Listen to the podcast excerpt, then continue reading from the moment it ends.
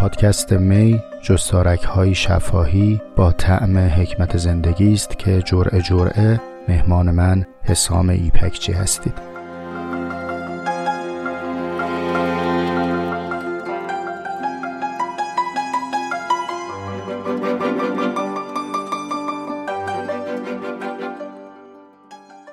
رفقای من سلام عمر شما به خیر جوره 24 می رو با هم هم پیاله هستیم.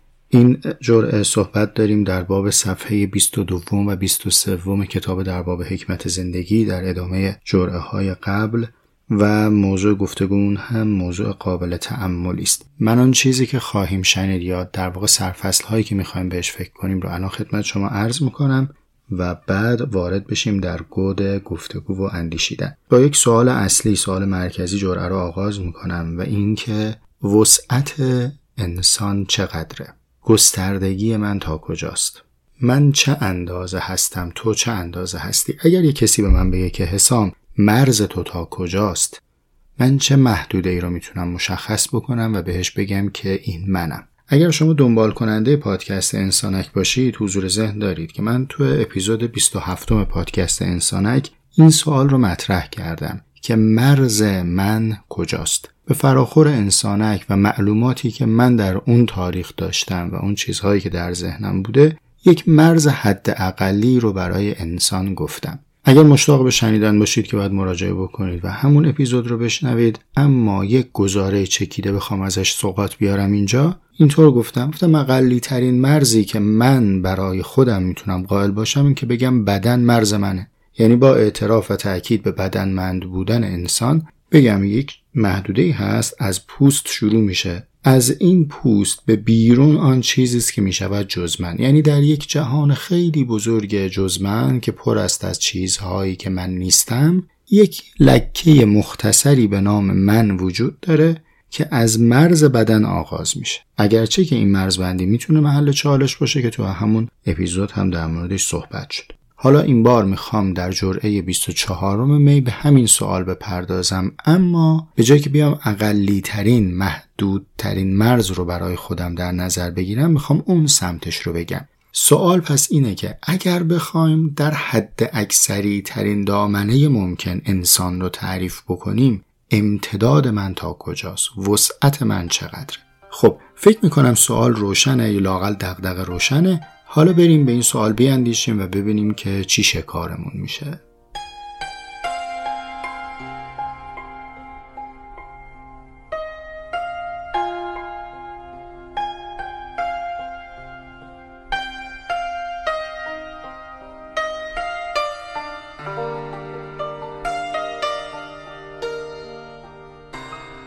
یک یادآوری مختصر بکنم. در جرعه قبل ما پیرامون یقین صحبت کردیم. گفتیم اگر قرار باشه تفکر رو مثل بند رخ ببینیم این بالاخره باید یک جایی استوار شه فیکس شه. بعد من بیام اندیشه رو روی این بند پهن کنم دیگه. و یک یقین رو توی جرعه 23 گفتم این بحث ادامه داره. چرا ادامه داره؟ به خاطر اینکه دوستانی که صاحب تخصص و صاحب تجربه در پهن کردن رخت می‌دونن که بنده که نمیشه فقط به یک سمت گره زد که این باید از اون سمت هم به یه جای استوار باشه. یعنی مبدا و مقصدش باید به یک یقینی استوار باشه. به نظر میاد ما یک میخ دیگری هم نیاز داریم و اینو تو جوره های بعد در موردش صحبت می‌کنم. به هر حال پس آن چیزی که صحبت شد تو جرعه قبل یقین بود. یه چیز دیگه هم صحبت کردیم. گفتیم که آرتور شوپنهاور به عنوان یک اندیشمند پساکانتی اومده در حوزه شناخت شناسی میگه که شناخت مثل آبه که دو عنصر داره. چطور در آب اکسیژن به علاوه هیدروژن می شود آب؟ در شناخت هم دو عنصر در کنار هم تلفیق میشن خروجیش میشه شناخت. این دوتا عنصر چی بودن؟ یکی ذهن ما و دیگری عین بیرونی است. آن چیزی است که بیرون از ما وجود داره.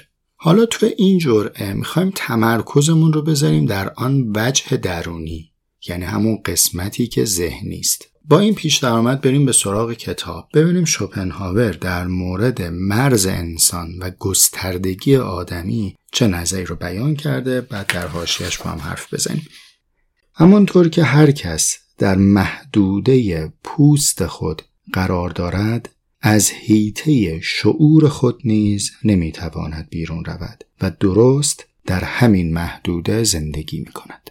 خب از این جمله‌ای که تا اینجا خوندیم چند تا نکته قابل تعمل می‌تونیم شکار کنیم نکته اول اینه که شوپنهاور میگه گستردگی انسان وسعت من برابر است با وسعت شعورم. وقتی اینطور گفتیم معنای بین سطریش یا معنای پنهانش چی میشه؟ میشه آن چیزی که از دامنه شعور من بیرونه بر من عدمه. صحبتی نیست که آن چیزی که من نمی‌شناسم در خودش عدمه و اصلا نیست. معیار هستن و نیستن فهم من نیست یه جهانی بیرون از من وجود داره. جمله دقیق اینه آن چیزی که در شعور من نمی گنجه برای من عدمه بر من نیست. بنابراین ما وقتی در مورد هستی صحبت می‌کنیم داریم در مورد شعور خودمان از هستی صحبت می‌کنیم. این مرزی که داریم می‌گذاریم یعنی این مرز شعور مرز وجودی محسوب میشه. خب حسام وقتی میگی مرز وجودی منظورت اینه که با چه چیزی متمایز کنی؟ ارز می‌کنم با مرز اعتباری. مرز اعتباری یعنی اون چیزی که ما آدم ها با هم توافق کردیم بگیم فلان چیز مرزه مثل مرز سیاسی.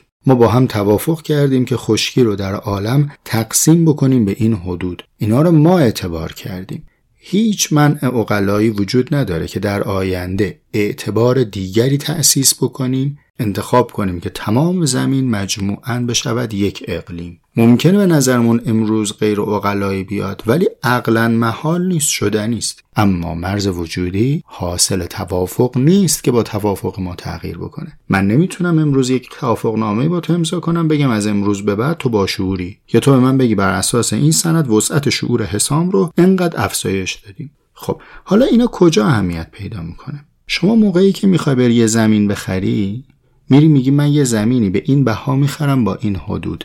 وقتی می‌خوای با انسان معاشرت بکنی چی کار می‌کنی؟ دقیقا مشکل اینجا پیش میاد که زمانی که ما تصمیم می‌گیریم وصلتی کنیم شریکی داشته باشیم همراه و هم نفسی داشته باشیم از همین مشخصات ظاهری می‌بینیم که این مرز حد اقلی ماست. بعد در زیستن مشخص میشه که هر کسی چه پهناوری داره چه وسعتی داره و اینجاست که نزاع ها شروع میشه. چون مرز حقیقی انسان شعورشه که این مرز وجودی پنهانه و آشکار نیست بر ما. ما به ظاهر همه به هیکل آدم در کنار همیم. به هممون میگن انسان ولی وسعت یکیمون ریگه یکیمون ماه و سیاره است. چرا؟ چون شعورها متفاوته. حالا ادامه پاراگراف براتون می‌خونم. فتنه تازه اینجا برپا میشه. در ادامه شوپنهاور اینطور میگه. از این رو نمی‌توان از بیرون چندان کمکی به دیگری کرد. عجیب شد نه؟ یعنی ما نمی‌تونیم وسعت شعور همدیگر رو افزایش بدیم. سوال پیش میاد اساسا آیا این دامنه شعور این مرز پنهان آدمی قابل گسترده کردن و افزایش هست یا نه؟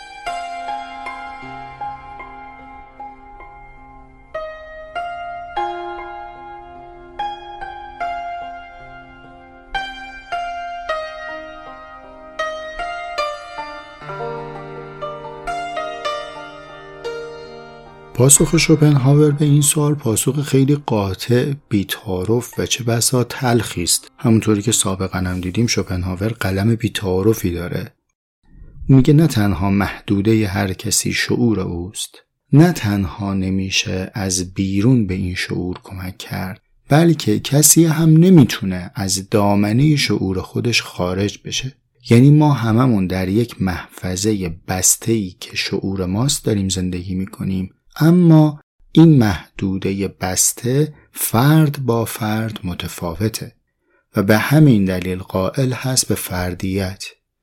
میگه هر کسی در حصار فردیت خودش ادراک می‌کنه. کجا این حرف رو می‌زنه؟ صفحه 23 پاراگراف دوم سطر سوم. براتون از رو می‌خونم. هیچ کس نمی‌تواند از حیطه فردیت خویش بیرون رود.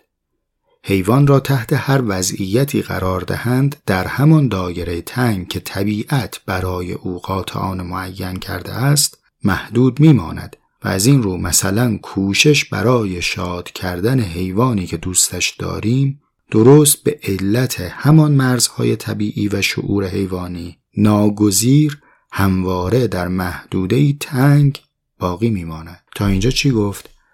میگه ما یک محدوده فردی داریم یک هیته فردیتی داریم از این نمی‌تونیم بریم بیرون. ما همه آن چیزهایی که تجربه می‌کنیم به اندازه همین هیته درک می‌کنیم.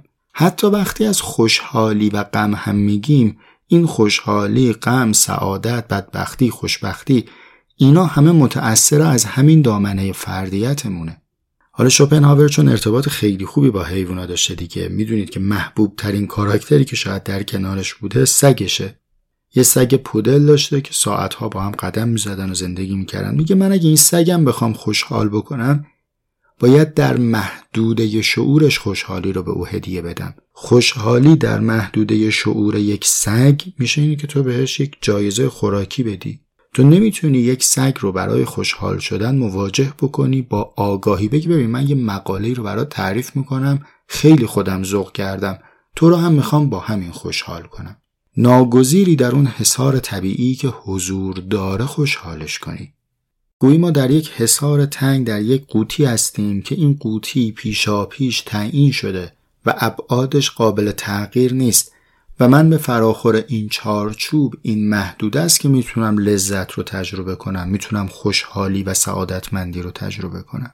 این پوستین نامرئی به نام شعور تمام سهم من از بودن.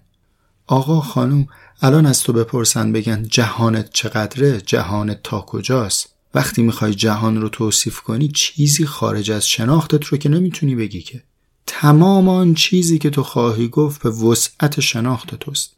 تو حتی خارج از شناختت نمی‌تونی آرزو کنی. آرزوهای تو متأثر از شناخت توست متأثر از اون چیزی است که امروز تونستی از محیط اطرافت ادراک کنی. یعنی یه آرزوهایی در این عالم هست که چون از هیته شعور من و تو خارجه آرزوی ما نیست اما آرزوی دیگران نیست. و معکوسش هم صادقه من و تو یه آرزوهایی داریم که اصلا در محدوده شعور دیگران نیست. یه جمله نقل هست من فیلمش رو دیدم که جناب الهی قمشهی میگن هر کسی آرزویی داره یعنی استطاعت دستیابی به اون رو هم داره. مثالی که خودشون می‌زنن فیلم کنم اسم دانشگاه آکسفورد رو می‌برن. میگن هیچ وقت گوسفند آرزو نداره که بشه رئیس دانشگاه آکسفورد.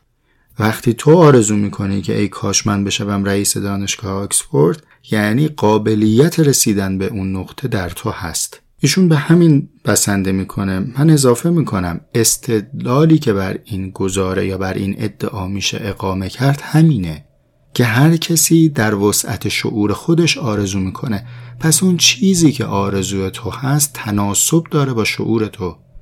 اگر تونستی چیزی رو به عنوان آرزو آرزو کنی یعنی آن چیز در خزانه شناخت تو هست. و حالا برسم به سوال سوم یا سوال پایانی این جرعه که آیا این مرز شعور این وسعت من قابلیت توسعه داره؟ من می‌تونم اون رو بزرگتر کنم و جهان وسیع تری رو ادراک بکنم یا نه؟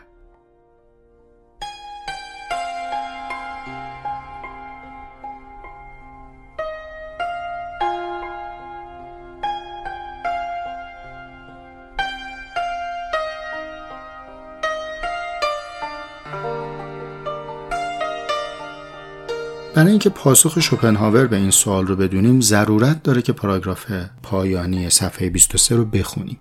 بعد عرض می‌کنم چرا خوندنش مهمه. شوپنهاور اینطور میگه. اگر این هیته تنگ باشد هیچ کوشش بیرونی هیچ خدمتی که انسانهای دیگر و سرنوشت در حق کسی می کند ممکن نیست که او را از حد متعارف سعادت و خورسندی نیمه حیوانی فراتر برد. چنین کسی به لذات حسی، زندگی خانوادگی معنوس و شاد، معاشرت های سطح نازل، وقت گذرانی های مبتزل نیازمند میماند. حتی دانش و فرهنگ نیز به طور کلی چندان قادر به وسعت دادن به این دایره نیست. اگرچه ممکن است اندکی موثر واقع شود. زیرا بالاترین، متنوعترین و مستمرترین لذت ها لذات ذهنی اند اگرچه آدمی در جوانی به این امر واقف نیست. این لذت ها به طور عمده به نیروی ذهن وابستند. چرا این پاراگراف رو از رو خوندم؟ ببینید صادقانه اون چیزی که ما داریم می‌خونیم از این سطرها یا لاقل اون حدی که من می‌فهمم شعورم اجازه میده شوپنهاور داره یک سطح پیش تعریف شده ای رو برای شعور آدمیان معرفی می‌کنه. میگه این اندازه شعوره رو با خودمون آوردیم و یک سهمی داریم از این جهان. این سهم از پیش مقدر شده است. یکی پیاله دستش یکی دیگ. کاریش هم نمیشه کرد. با فرهنگ و تعلیم آموزش هم نمیشه پیاله رو به دیگ تبدیل کرد. تمام اون چیزهایی هم که برای ما در جهان پیش میاد داره در ظرف شعورمون محقق میشه. این عین کلامش رو بخوام بهتون بگم پاراگراف یکی مونده با آخر صفحه 22 آنچه در جهان برای انسان پیش می آید و بر او می گذرد فقط در شعورش بلا واسطه وجود دارد و در ذهنش رخ می دهد. خب پس چنین است که است و من کارش نمی‌تونم بکنم. فقط می‌تونم در همین به فعلیت برسم. یعنی همینی که دارم و لاقل لب به لب پرش کنم. اما متن رو از رو خوندم چون یک گمان زنی های ظریفی هم میشه از توش در آورد ببینید چی میگه. میگه اگر این هیته تنگ باشد. بعد در ادامه که توضیح میده مصادیقی که میگه از لذتهای طبیعی میگه. خب اگه شوپنهاور منظورش این باشه که سهم ما از لذتهای طبیعی محدوده این حرف رو می‌تونیم بفهمیم. ما نمی‌تونیم لذتهای طبیعی رو از یک حدی بیشتر افزایش بدیم. خوردن لذیذه.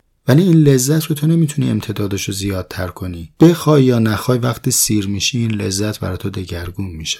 لذت جنسی برای ما لذیذه. ولی ما اگر همه تکنیک ها و مهارت ها و خوش اقبالی ها هم تو هم قاطی بکنیم این یه اندازه قابلیت تکرار و امتداد داره. دیگه از یه جای به بعد این مستحلک میشه.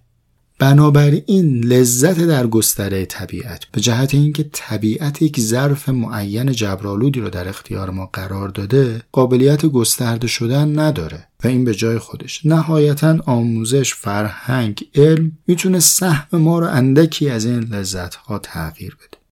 اما لذت های ذهنی که به تعبیر شوپنهاور لذت های اصیل هستند لذت های حقیقی هستند اینها اساسا ارتزاقشون از آگاهیه غذاشون آگاهیه. اما اینکه بیایم یک مرز بذاریم و بگیم لذتهای ذهنی برای آدمیان همین است و جزی نمی‌تواند باشد. قابلیت تغییر هم نداره. آدمی هم نمی‌تونه به آدم دیگه کمک کنه. از بیرون هم نمیشه کاری کرد. لاعقل من تا به اینجا قانع نشده. می‌فهمم که بزاعت ما بزاعت متفاوتی است. می‌فهمم که ما خودمون در این بزاعت نقش صد درصدی نداریم. اما اگر بریم بگیم هیچ تأثیری در این محدوده نمیشه گذاشت اساسا چرا باید کتاب نوشت؟ چرا باید یاد گرفت؟ چرا باید یاد داد؟ چرا باید تعلیم و تربیت کرد؟ چرا خودت کتاب نوشتی؟ چرا می‌خواستی درس بدی؟ چرا سعی داشتی که با یک سری از گزاره ها، اندیشه ها، استادها مقابله و مخالفت بکنی؟ آیا غیر از اینه که می‌خواستی در وسعت شعور دیگران اثر گذار باشی؟